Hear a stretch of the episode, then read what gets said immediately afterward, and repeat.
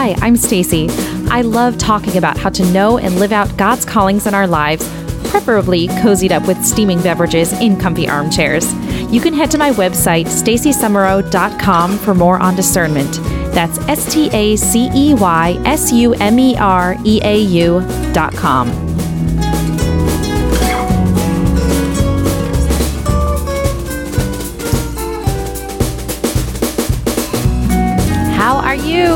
Uh, I'm so busy. I had an incredible time. I went to Los Angeles for the Religious Education Congress there. So it was Catholic Disneyland. It was literally across the street from Disneyland. And I had two sessions. One was on discernment, and one was on self image and our identity as children of God, uh, sharing my testimony and stories about my vocational discernment on the sisterhood becoming nuns, as well as discerning every life choice.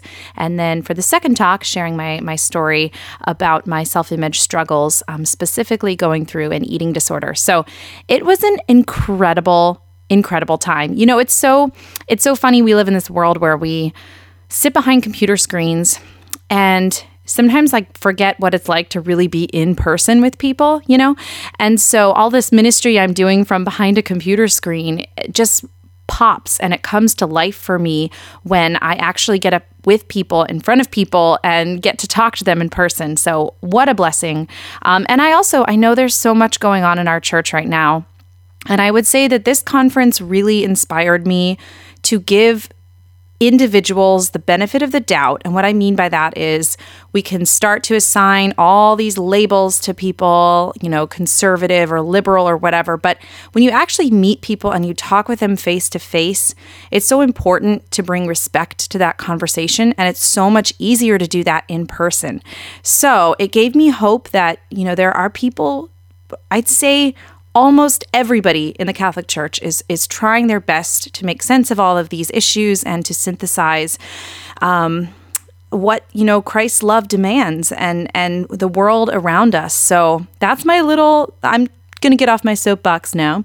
Um, but that's my little spiel for today. So let us get to the episode. Today's episode is sponsored by the Carmelite Sisters of Baltimore.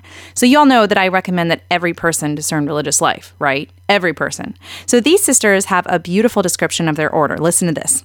Seized by the unconditional love of Jesus Christ and allured to the mountaintop, the sisters embrace the mystical flame of contemplation as their life's grounding. There are so many awesome Carmelite saints, including St. Teresa of Avila and St. Therese of Lisieux, real heavy hitters and some of my favorites. And these sisters live out that tradition in a multi generational and multinational community, striving to share the love of God with our world, which is so in need.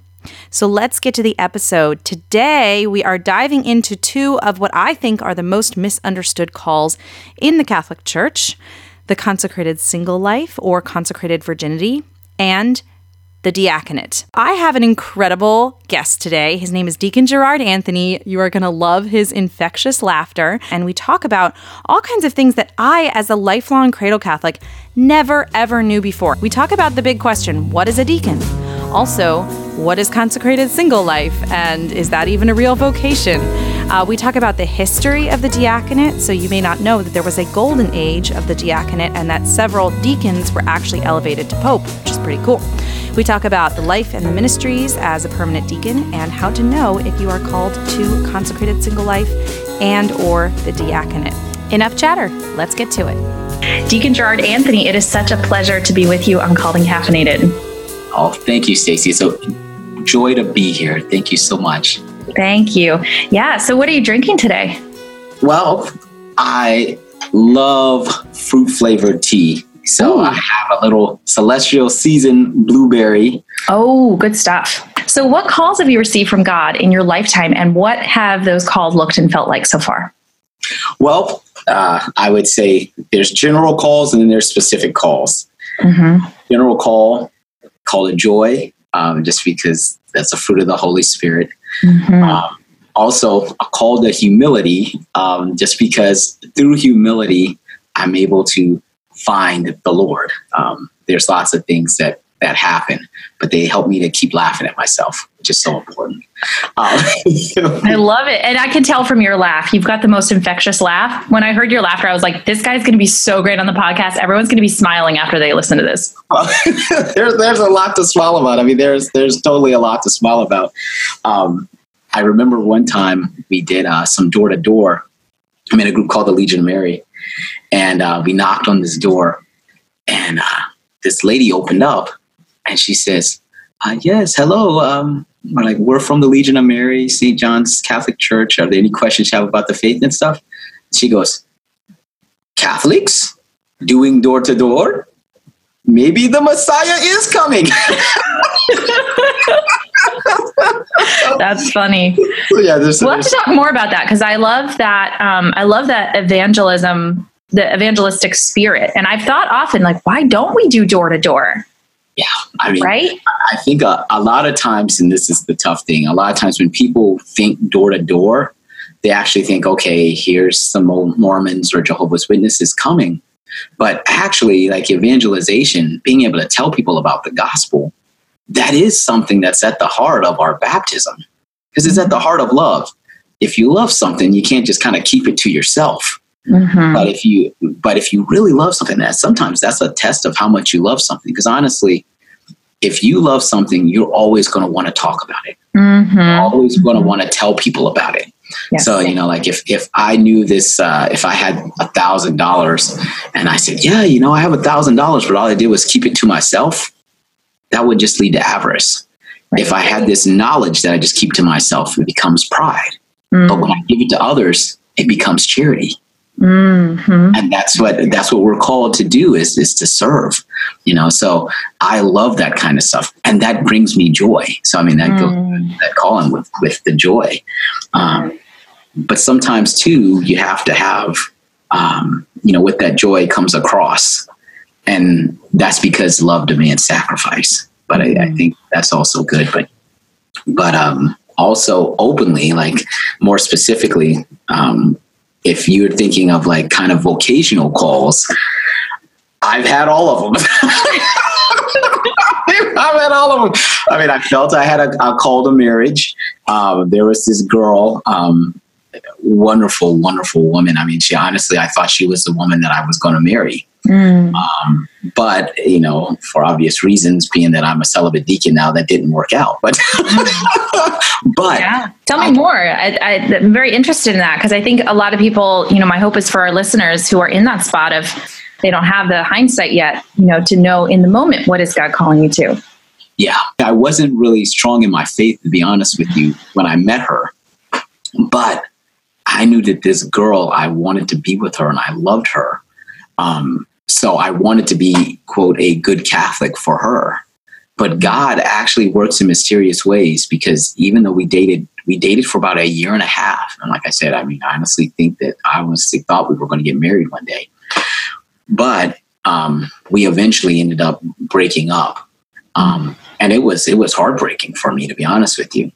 But what she left me with was this love for the faith that has stayed with me um, and it actually, and, and, when I got ordained, I actually sent her an, an invitation. Um, mm. because, I mean, to, to, put how how close this girl was for me, because like I said, I wasn't in the faith, um, really practicing. Her dad actually became my confirmation sponsor. I was I was mm. confirmed when I was eighteen.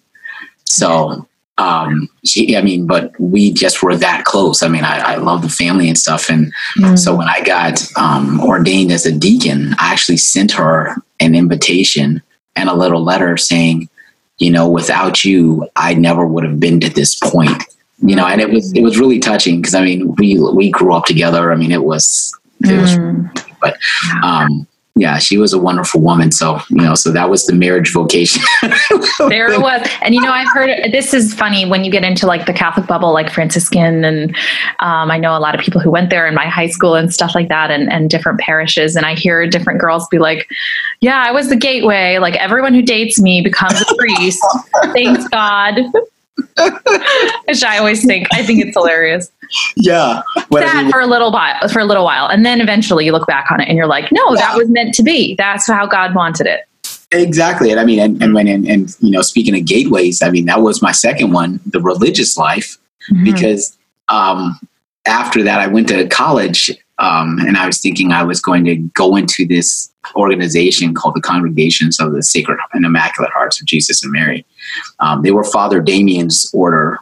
He went to the leper colony in Hawaii and stuff like that. Yeah, yeah, I know a little about him. Mm-hmm. Yeah, but uh, but that didn't pan out. Um, but uh, then I went into this other order with this guy from my college. It was called the Franciscan Friars of the Immaculate. I didn't end up going there. I I discerned there for a while, but um, the guy who came in with me actually did stay and mm. he's now a priest for the order. So I was his gateway. there you go. Yeah. Yeah. Amazing. And you're just pursuing, you're just pursuing God. You're just pursuing holiness. And when something doesn't work out, it can feel like you've lost God, but you haven't. You've just lost, you haven't lost anything. You've only helped yourself and others to get to know yourself better. Yeah yeah and, and i think that's so important uh, like mm-hmm. that you're saying that because it is like every time you do one of those things it's like an engagement's broken off but even when it comes whether the marriage or religious life or whatever if an engagement is broken off it always is for your good i mean mm. it's tough to be able to lose someone or you think that you're losing someone that you love mm-hmm. but actually what you're doing is you're you love each other so much you're willing to tell each other the truth and say we're not meant to be together for life. Yes. and that takes courage and real love. Yeah. Uh, the father superior actually called me into his office one day. He says he said brother it's very clear to me that god is doing great work through you but you don't belong here with us behind the cloister. You belong in the world. And i mean that took a lot of courage for him to say that because you know a lot of times with especially with orders and even the priesthood or whatever, they're looking for vocations, you know. Yeah. They want to hold on to people, you know. Oh yeah. Especially now. Yeah, yeah, exactly. I mean, they're like, no, no, wait, wait, we can make this work. we can make it work. We can make it work, right, God? Yeah. Yep. That is courageous of him to tell you that. Yeah, and that, and I mean, that's so. That's how I got out in the world, and mm. that's when I started uh, eventually discerning. I discern focus um, then I discerned um, the seminary, um, and I had to leave that for health reasons. Mm-hmm. Um, but uh, well, I should say even I had to leave the application for health reasons. I never actually went in. Uh, but, okay. Sure, but but then eventually, um, I was able to find the diaconate. I mean, and that's where it is. I mean, um, I ran across that when I was in college. We were having a class. Um, and I was reading this kind of document on the restoration of the permanent diaconate. And I said, wow, this sounds like something I would like. You're basically, you're ordained towards to be the arm of charity. And I, I loved helping people my whole life. That was like mm-hmm. the one constant theme while I was trying to find what God was calling to be. I just always wanted to help people. Mm. Mm, this sounds like something. And then, uh, you know, as I got older, um, that came to fruition. So, so I called it. So it's like I went through the whole gambit. yeah, that's a, I, that's not uncommon at all, though, and it is so good to um, to give your life to God, and then you know you you put you give your life to God, you explore an option, it's not there. You give your life to God, you explore another option, still not there. You give your life to God, you explore another option, and then you feel that peace and you know this is where the peace is and then you have so much more security knowing that you have already uh, been striving to give your life to God in many different ways, and so you feel that that you're like, oh yeah, okay, this is what it is, and then you're able to make an informed choice. Yeah, and mm-hmm. I think mm-hmm. that that's that's absolutely amazing, and that's at the heart because a lot of times there's a verse in scripture, it's like uh, Matthew seven, um, asking you shall receive, seeking you shall find, knocking the door will be open to you. So you keep knocking, you keep mm-hmm. knocking, and then you open the door and you're like okay wait okay that's not for me you know and you, you're doing it with god god is with you through the whole time he's like no i don't want you there but it's good that you saw this no oh no i don't want you there but it's also good that you saw this because it helps you to grow and i mean like i said with the girl um, natalie Um, she helped me be, become a good Catholic man. Mm. The religious orders helped me to see that, okay, my charism or my apostolate belongs out in the world. And now, you know, as a deacon, I'm using all of that together because I couldn't do it if I wasn't a man or if I wasn't out in the world. So, Right. Right. And especially as a millennial, I get very impatient and I want God's answers yesterday. so it's been a really, really a growing process to learn that God works a lot more slowly than sometimes I would like, but it's good because He's showing me things along the way if I take the time to absorb them. Like you're saying, you know, God, and somebody else has said to me, um, I think Steve Picorni said on his episode, like God writes straight with crooked lines. yes, yes. So he works with all of our seeking and even all of our our sins to show us what we're, you know, and it's amazing when you think about it. Like who else could bring such good out of um out of this winding path, you know? And it's not to say we can just choose anything and everything's gonna be just fine. But you know, as long as we're really trying. Yeah. Yeah. And I that's really what's at the heart of it. Because if you are trying, ultimately, sanctification is a matter of the heart and the will. You have to be willing to look. I mean, honestly, that's a lot of times where people they don't move forward because they don't look. You know, they just get. Mhm. It's like, no, we're called to grow. We're called to be there. We got to keep going. Yes. Keep walking with the Lord. You know, keep walking with the Lord. Yeah, don't join the SPD, the School of Perpetual Discerners. Move your feet. Visit a convent. I Yeah. like that. do it. I know. I stole that. I can't remember who I heard say that. It was a nun. So this, I, this is so fascinating to me. I love your story so far. Um, but I find myself coming back to this question that I've asked at different points in my life. People say the word deacon, and I'm like, oh, yeah, yeah, yeah. You know, the deacon, he's the guy who stands next to the priest at Mass. And sometimes he gives homilies. And sometimes people say, oh, yeah, deacon so and so baptized our child or married us. But like, what the heck is a deacon and what's the history? And I even heard you give a talk where you said, What is a deacon is the wrong question to be asking. So Yes. that's like three questions in one. But I think, you know, Yeah, I can go no, I- it. but I have to say, even from what you just said, you know more about deacons than most people do. Because a lot of times when Okay. people talk about what is a deacon, they think, oh, yeah, I mean, and this is, I've actually gotten this before. I'll give you the whole gambit of things. They're like, you know, somebody came up to me one time, a parishioner, they put their hand on my shoulder. And they said, yeah, you know, deacon, um, I think you should let the, let the kids have their fun as altar servers because they think we're just adult altar servers, you know? Oh my gosh. No, no, I'm actually ordained. Uh, I'm, not, I'm not an altar server. That, wow, that's funny. Okay. yeah, I mean, so Anyone listening who thinks that, let it be known. You're not just there to spoil small children's fun. exactly. It's like I'm not like Gargamel from the Smurfs movie. but but the uh, the deacon, I mean, uh, we have a, a great history, um, and it goes all the way back to Acts chapter six. That's where we actually start. I mean, and they had Old Testament types of the deacon, um, like the Levites. Um, they were the ones that would help the high priest around the altar. Mm-hmm. They come to their fulfillment in the New Testament with this office of deacon. The apostles were like, yeah, you know, we need to go out and we need to go out and spread the gospel, spread the word. And as scripture says, it's not good for us to neglect the word of God so that we can wait tables. So I jokingly say, when people say, What is a deacon? I say, Well, we're technically the original waiters.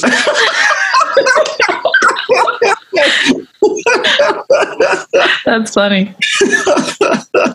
but after after um, they put the office of the deacon there, it really that waiting tables was meant to be okay. Let's go out and have hospitality.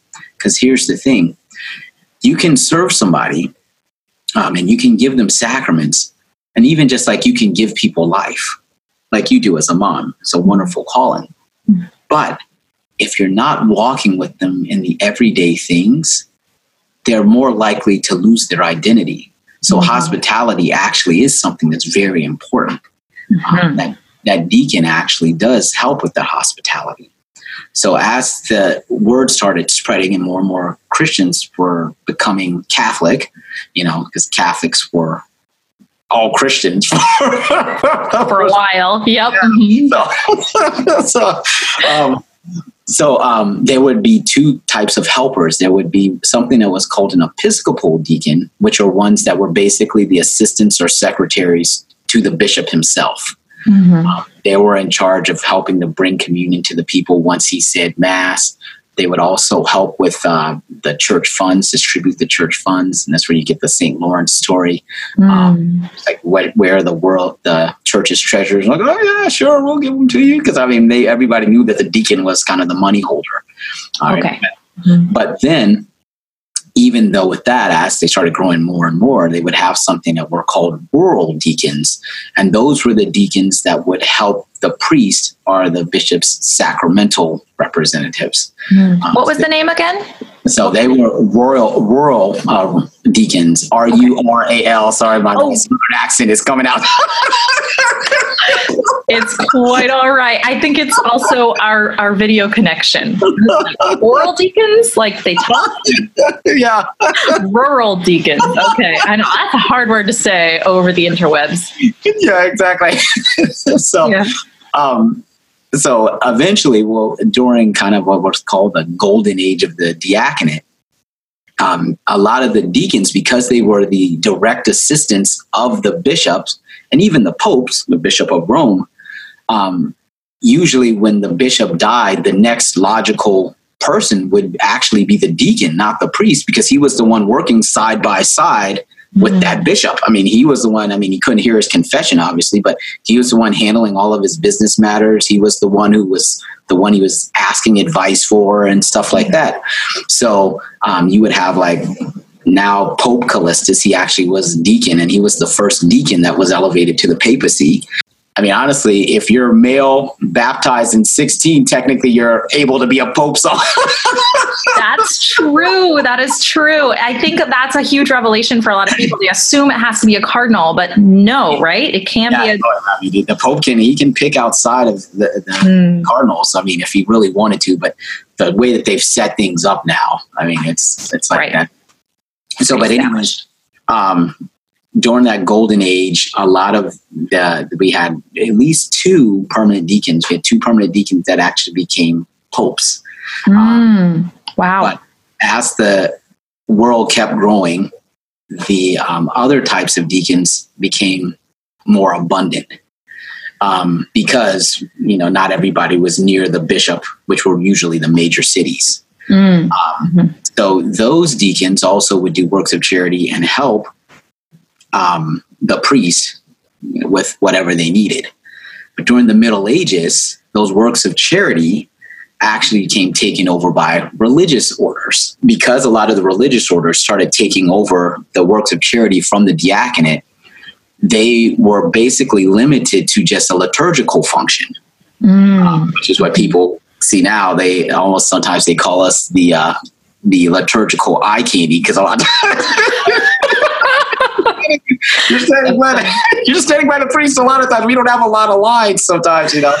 Uh, yeah, that's funny. Yeah. So, um, but what happened though was because they became just liturgical, and the priests were given the authority to actually delegate other people to help them because they wouldn't always have a deacon. That's where we got the altar servers from. Mm. People were like, "Well, do we really need deacons anymore?" And that's when the order kind of became just transitional um, okay. where it became a stepping stone to the priesthood. Oh, okay. Mm-hmm. Um, but then around Vatican II, um, they restored it to its fullness in the permanent order. The East always kept it, but the West it went kind of dormant for a while. Um, is it then, is it back now? You know, because obviously, I mean, it, back in the sense of uh, numbers because I do see deacons, but honestly, they're usually older married guys, usually. Yeah. yeah. yeah most of them are. um, no offense. I, I, love all the deacons I know. I don't mean to be like, you're old, but like, you know, they tend yeah. to be like white. And, and I say that because I actually lived at a seminary on Long Island, which was oh. closed as a seminary and it was used as a young adult um, community and a retreat center. Oh wow! And yeah, it was beautiful, and it was a great place. I discerned religious life there, and I was there for a year and a half. Oh, it was so beautiful. But they had all kinds of functions there, and one of the things they had was every Saturday they had a diaconate training program. Oh, I tell yeah. you, it was all like it was like fifty plus men. You know. F- 50 men who were 50 plus and they were you know and their wives would come sometimes and they were all married for the most part so you're you're definitely an unusual um, deacon as far as my c- concept of what it of who a deacon is Yeah, because most people, because I I'm a, a young adult, I'm Mhm. a celibate. Um, I am not the usual mold.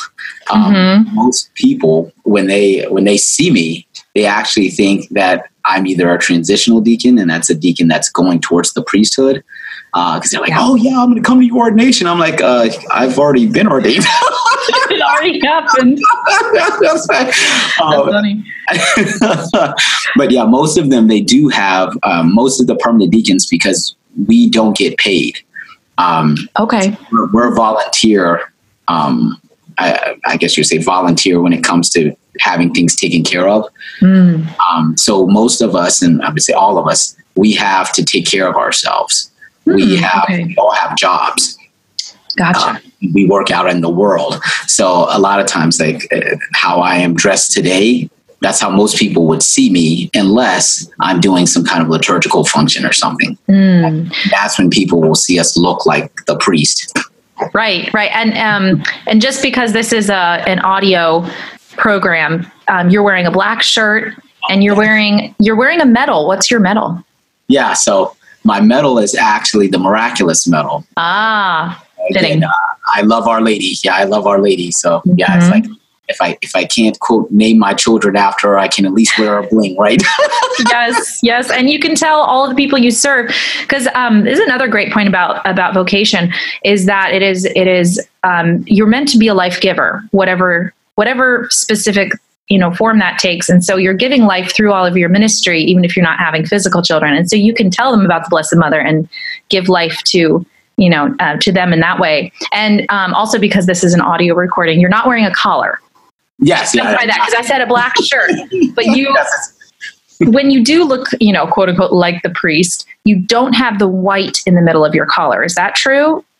Or- yeah, well, yeah, sometimes because that Roman collar, what that actually represents, it actually is a clerical um, thing, but it depends on the bishop of that diocese whether they allow deacons to wear clerics. Okay. clerical collar.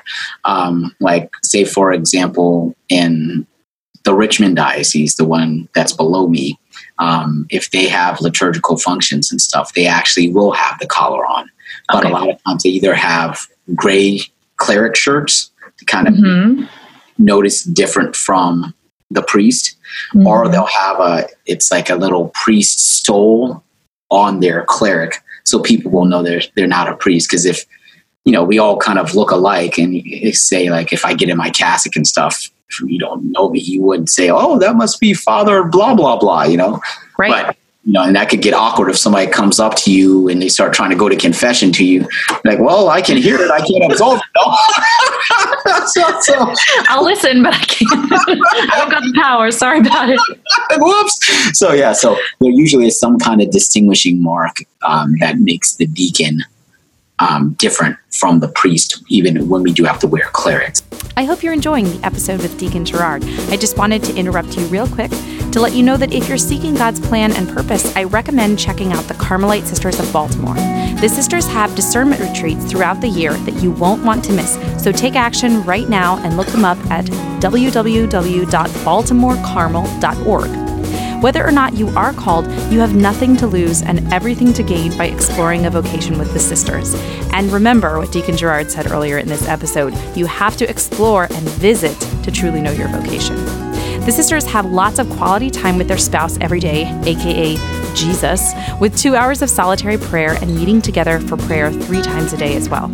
You can read the sisters' testimonies on their website, and I was so moved, and I could tell that these women absolutely love their lives. One sister wrote in her testimony, and I will leave you with the same question my spiritual director asked me Are you willing to follow Christ wherever he may lead you, or do you set limits on where you will go? We should all take that challenge very personally, and I give it to you today.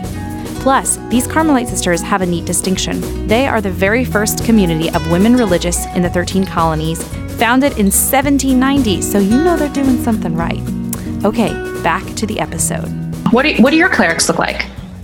So um, I have a cassock, um, but I don't wear the white um, collar, for lack of a better word, um, in my diocese um, because that's what our bishop and our policy is. Okay. But sometimes we can, like, but like when I have funerals, I'll have a cassock and surplice, and then I have a stole that actually goes over one shoulder. And the reason that is the priest has two shoulders because we have one share of the bishop's authority. The priests have a double share, and that's why. Double. So one share going over one shoulder, double share going over two. So it's like a Miss America pageant. I'm sorry to make that comparison. Hence the liturgical eye candy. Mr. Arlington Diocese. I love it. That's so funny. That's Yeah. so funny. my gosh. So th- this is all. See, this is a huge learning thing for me because I've been Catholic my whole life and nobody's ever told me this. Yeah. So interesting. and and this i mean and it is because most people they they never get to ask because most people especially like even like with me they won't ever get to actually just sit and talk usually the deacons because we're out in the world we're at work so a lot of the conversations people will have with us are involving our jobs Mm. Mhm. but when they see us at mass sometimes or if we're like leading stations or doing a holy hour or something they're like hey i didn't know that you could do this what are you doing I'm just I seen about you in the cubicle what's going on That's hilarious. Cool. This is so. This is so interesting. So, um, what is the training process like for a deacon? Oh, well, we go through five years of theological uh, training, pastoral. They basically they want to concentrate on the human aspect, the spiritual aspect, um, but then uh, one of the things that's different from the priest that we do is actually we also have the family aspect. As you were talking about, a lot of times the Mm. wives would go to the classes with us Mm-hmm. because uh, for the deacon, it's basically, you know, you hear the call, so God calls, um, the church will accept it. But here's the third thing for most deacons, because most of them are married. Um, there's only about maybe eight to 10% of us that are permanent deacons that are celibate. Okay. So the majority of them are married. You know, they're actually retired, and that's when they, because they've retired, they have time to Mm. actually volunteer and get ordained to help. Right. It's hard to do a full time job and then also help out at the church. Yes. Mhm. But like, uh, for me as a young deacon, that's what I I do. But but yeah. You sound. You must be so busy. Um, what is it? I mean, it's there's joy, there's joy, there's joy. Um, but the wives, so we get trained in stuff like scripture, um, pastoral stuff. Um, we also get uh, basic theology, like the Trinity. You, learn about. So basically, we become what one priest says. We basically get to know enough where we can become general practitioners Mm. Okay. around the spiritual realm because our job is to actually link people, the laity and the clergy, um, together. So Mm. almost like we're kind of like the neck, the clergy or uh, the priest and the bishop are the head, and then the laity are the mystical body. You know, so they're the the corpus part and, and below. Yeah. So the deacon's the neck because we actually have our foot in both worlds. You know, we work cool. have jobs like the laity, so we're not full time uh, in the sense full time clergy like we live at the church. Right. We're at our jobs and we have families and, and stuff like that. So we have our foot in the world, but we also Right. foot in in the church as well because we actually are clergy. Right. So That's so interesting. And you get to live where you want, right? You don't live at the rectory. Yeah, we yeah that's, that's, that's that actually what that is nice. Yeah, we actually we have our own houses, so you know, Mhm. the very minimum, you know, we have our rents, our mortgages, and, and all that other fun stuff. oh, delightful. Oh, that fun adulting stuff.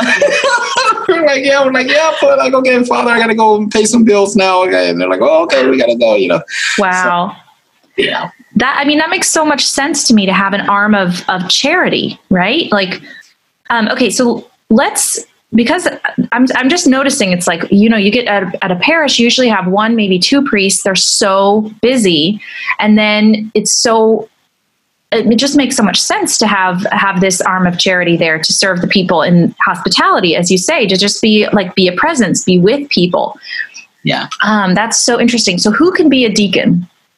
Okay so in order to be a deacon um, who can be it and i would say what you want to start off and we were from that earlier um, it's good that you are asking who and not you know what they can do and i think mm. that's that's that's very important because if you look at just what they can do then you kind of miss out on the essence of the person because you're mm. looking at just what they can do mm. that's a huge difference um, between a vocation versus an occupation mm-hmm. occupation focuses on just what you can do but the vocation is who you are.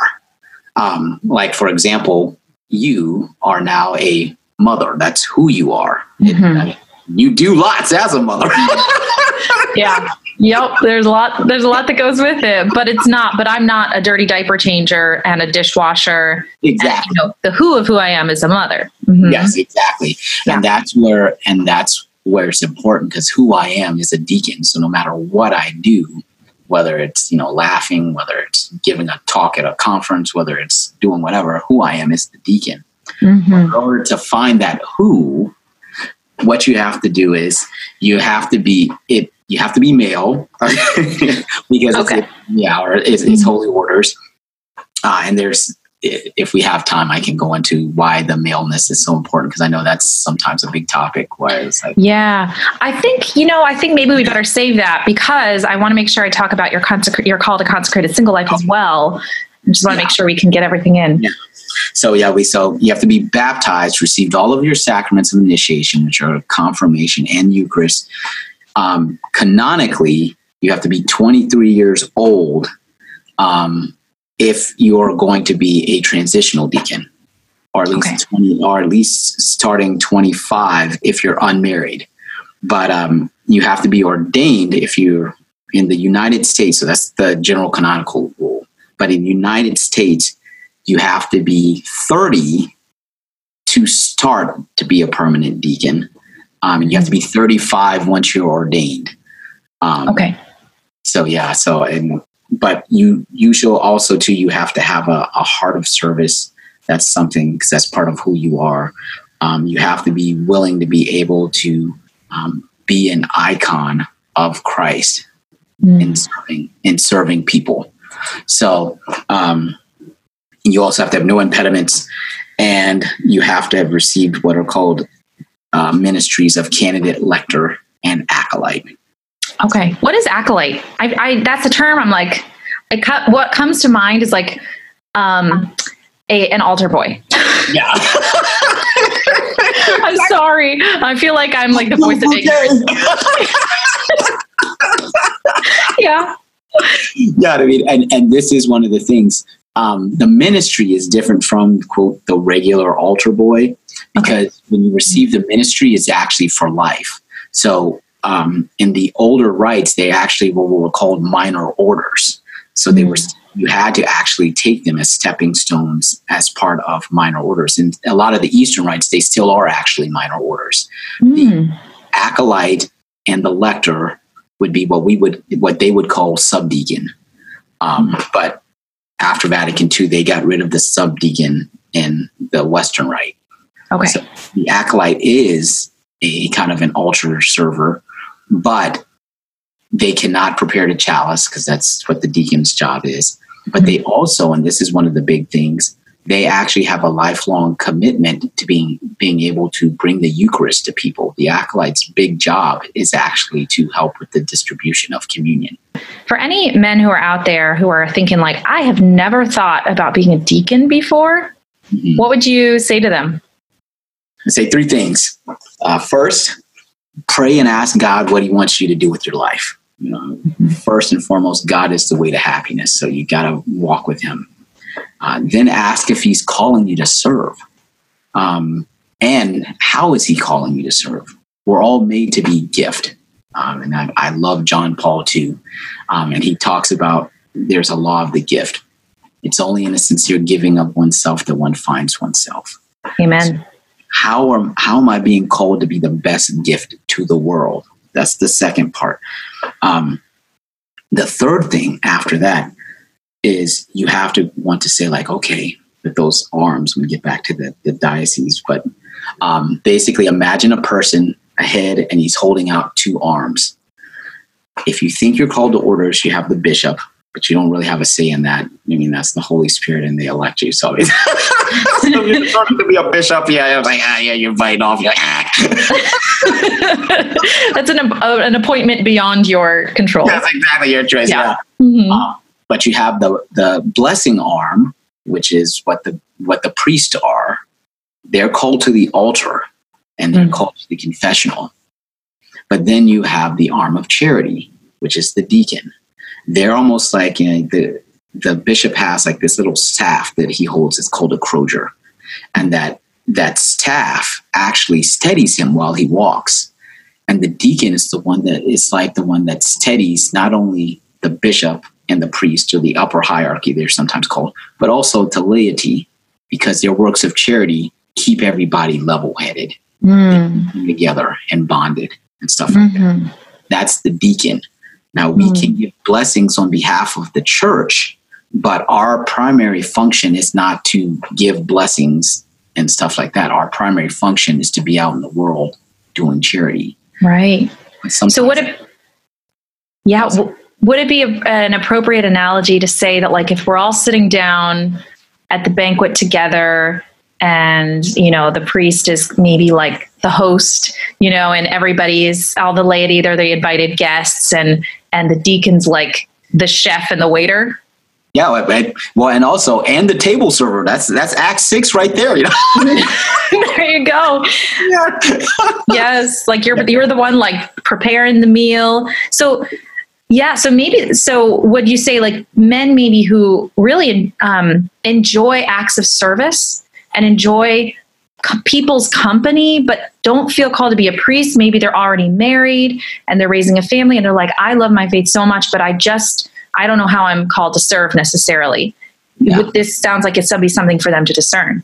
Yes. And. I mean, and not only do they have like a service, but this is something that's too, you have to be able to serve how the church needs you to serve. Because mm. I think that's very important. Because sometimes people, when they're discerning, they might think, oh, well, you know, I like this ministry. This will give me more authority as a mm. But you have to go where the church needs you. Yeah. Um, I mean, even like with me, like I love teaching. I mean, I absolutely loved it. But, you know, like the, the church needed counselors. So it's like, wow. okay, well, all right, here I am. I'm, I'm, I, because ultimately, any vocation, and when you're discerning, it has to be Eucharistic.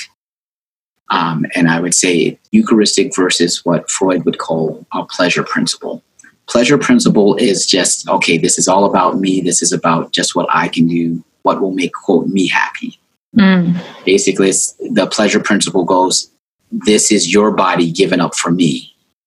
Right. Eucharistic principle says, this is my body given up for you. Mm-hmm.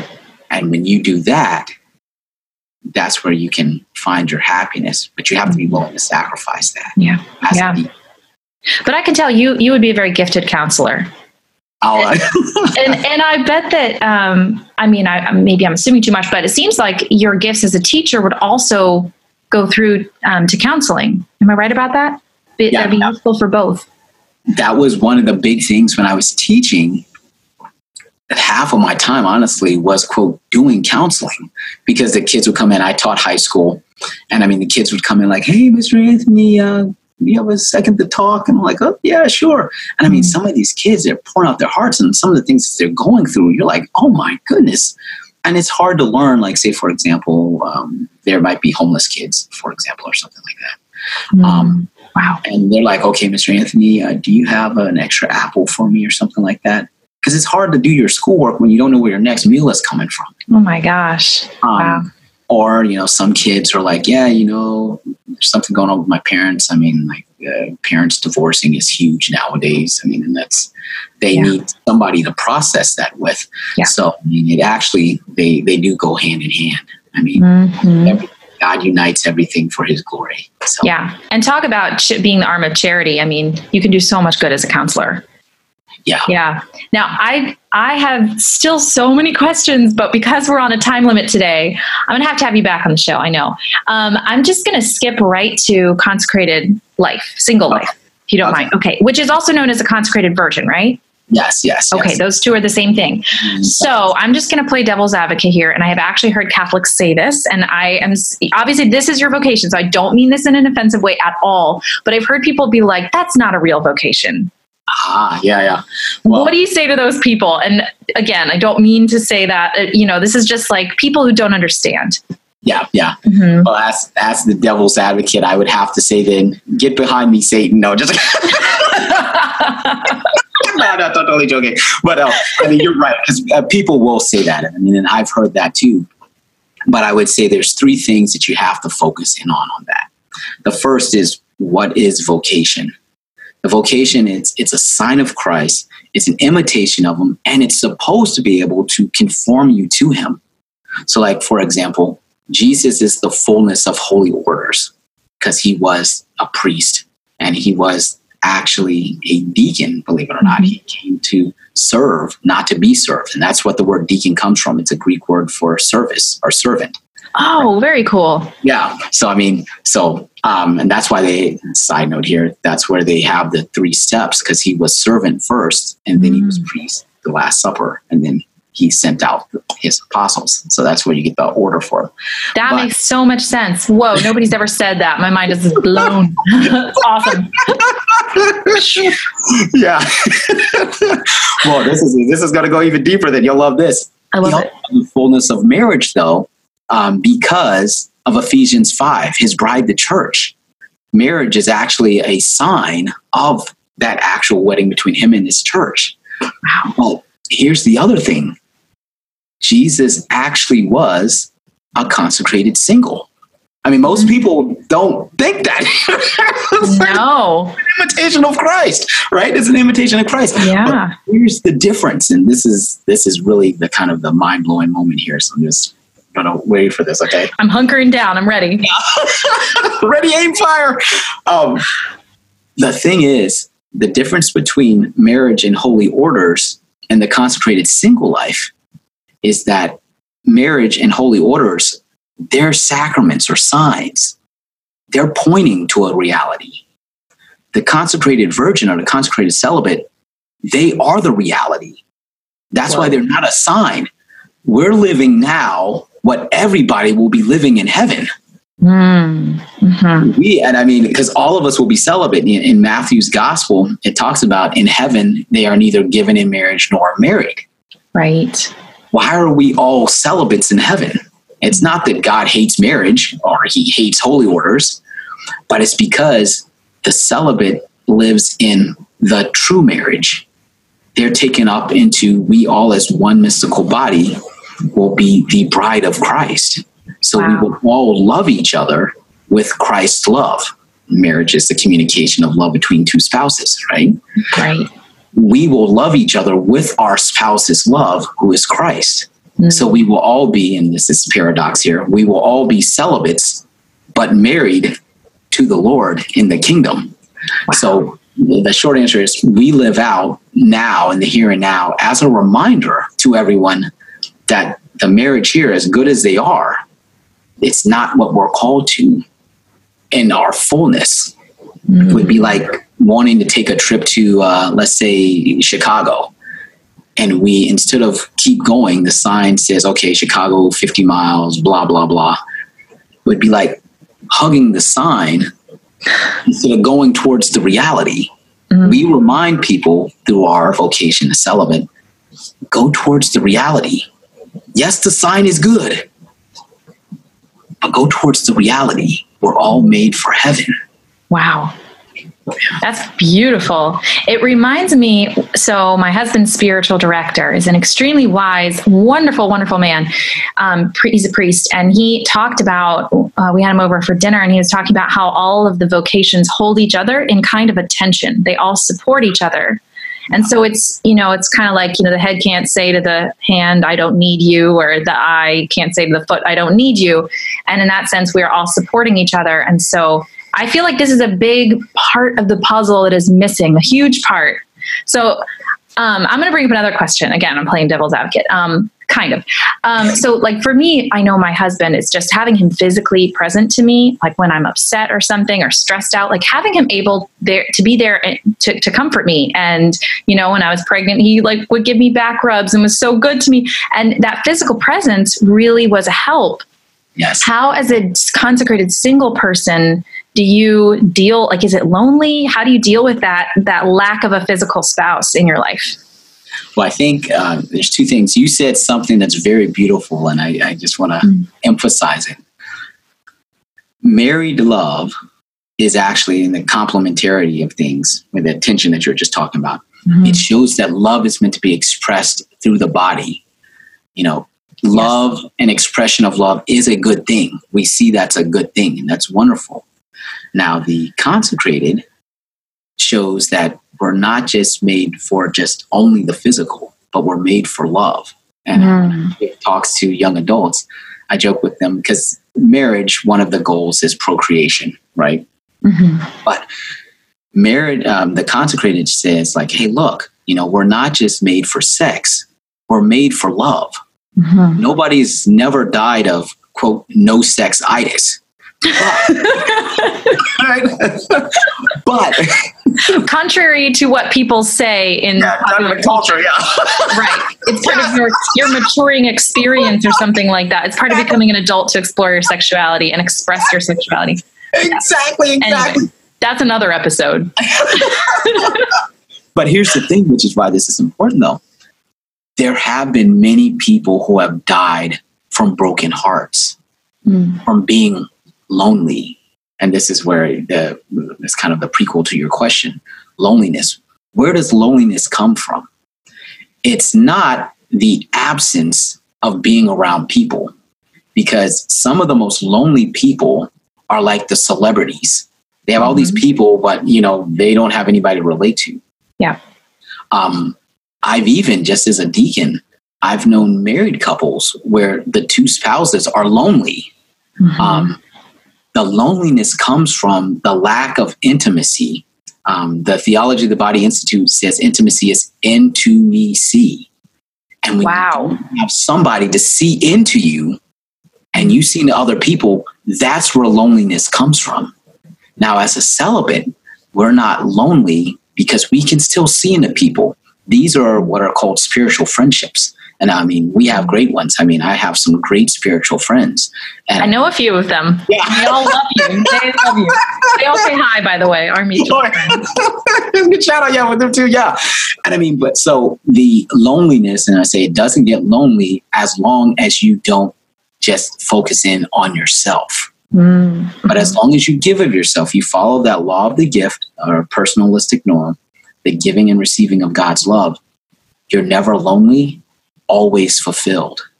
Mm. And that's what, and that's how we live out our vocation. So. Mm-hmm. I can tell, I can tell you have such a peace and such a, a joy about you that I can see as you're talking because we have video and people aren't going to see the video, but I, you know, I'm looking at you as I'm, as we're talking and I can just see, you know, that that is what you're saying is true and you have a real peace about you which you don't even see you know they're they're like you said there are married people who are not at peace and who are not fulfilled and that's you know, I think that's a lot of why we see so much divorce is because people expect um, that fulfillment from their spouse, and then you know something happens and they disconnect, and um, so yeah, so intimacy is not about physical intimacy although that is a component of it for it's a help you know for marriage but um, that oh man that's so beautiful. I okay um, we only have time for like one more quick question and this is probably a question that could be you could probably go on for a long time with this, but um, I love I love that you aren't just a minister in your parish. You're also outside in the world, as you mentioned. So you do um, funerals for stillborn babies, and you do homeless ministry. Yes. Um, just tell me a little bit about that with like our one minute that we have left. Okay. Yeah, so I work with um, an apostolate. One is called A Mom's Peace, and that's the one where I work with stillborn babies and miscarriages, families that are dealing with that, particularly mothers, because mm. that's a that's a tough time in any parent's life to have to bury their child. But uh-huh. the thing is, it's a great honor to do so because it brings comfort to the parents. Um, it can help them have closure, but also it honors life. So even through the parents, they're helping the, to bring the dignity of life out in the world, which is so so important, mm-hmm. so important. Um, and then with the apostolate of working with the homeless and the forgotten, we go out to them and we bring them love because ultimately the thing that hurts them even more than not having a place to stay is thinking that people have forgotten them as a person. Mm. So we want to go out and hold that dignity. Yeah. That sounds so beautiful. I um, I know some friends, or I have some friends who have had miscarriages, and I see their suffering, and it. I think it's wonderful to have that. You know, there's that arm of charity, so you can actually do the funeral, but yeah. then you're also a counselor. Yeah. And then you also have the theological knowledge to really tell them, you know, this is real. This your baby's not just a group of cells like our culture says, you know, where where the person now in my state of New York, um, the person is only a person if they're born and alive. So, uh, uh, according to the laws of my state, and this is this just makes me um, so sad, is and angry. Honestly, you know, is anyone who's miscarriage wasn't really ever a mother.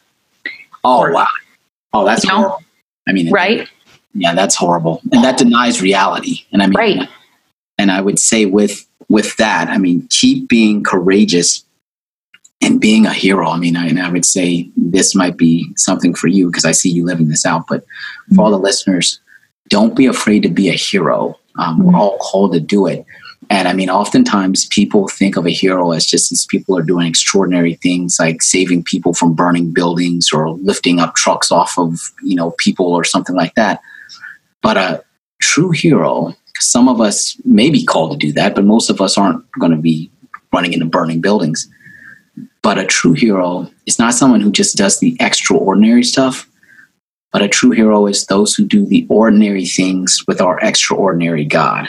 Mm. And if uh-huh. we can be heroes like that, we will change the world. And I think, especially up in your state where people are losing sight of reality and stuff like that, we need heroic people like yes. yourself to keep proclaiming the truth in the gospel. Mm, thank you. I'm just, I have chills from everything you just said.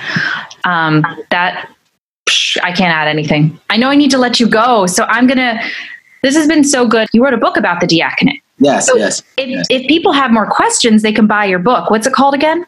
So yeah, it's called the. Uh, oh, that's right. They can't see here, so it's called. Sorry. Yeah, audio only. the deacon, icon of Christ, icon of hope and then yes. the role of the deacon in the modern world.